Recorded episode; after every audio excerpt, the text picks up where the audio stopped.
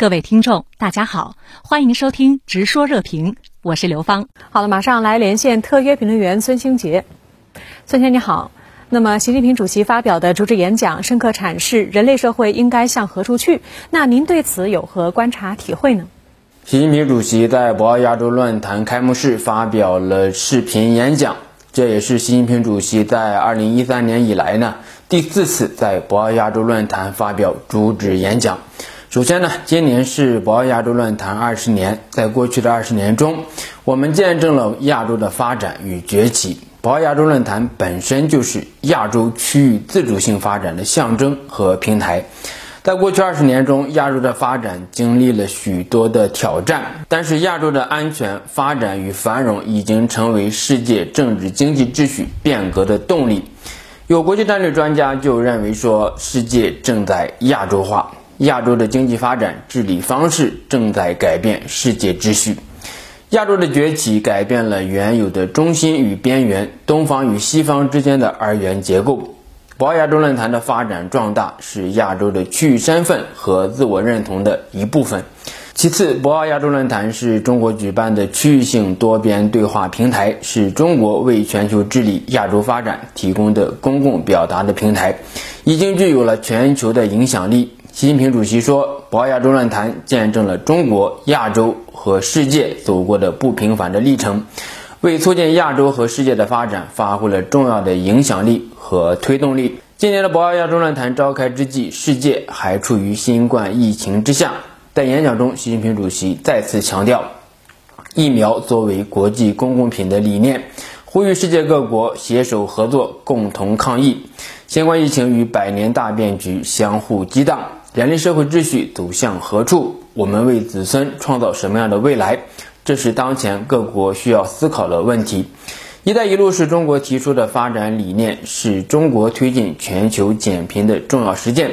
“一带一路”是开放的，不是封闭的，只有实现互联互通，在交往互动中才能够形成和沉淀下各方能够接受的规则，从而为构建人类命运共同体奠定坚定的基础。在今年的博鳌亚洲论坛的演讲中，习近平主席提出的是关于未来国际秩序的重大命题，是关系到人类未来的大问题，同时也是大国应该承担的责任。嗯，那么习近平主席呢，在演讲中特别强调，世界要公道，不要霸道。那对此您怎么来看呢？未来世界秩序是基于公道正义的理念，还是某些国家规则强加于人的霸道，关系到世界的前途命运？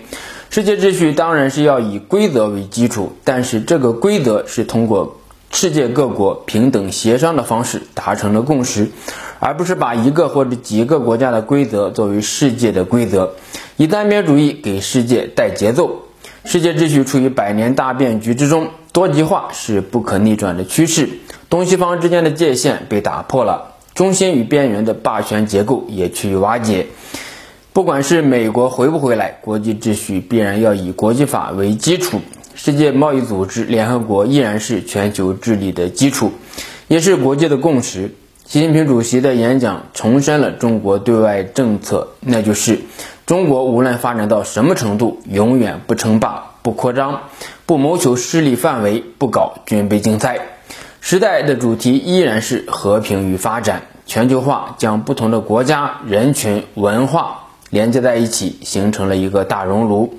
挖沟筑墙、脱钩的做法，只能是抽刀断水，损人不利己。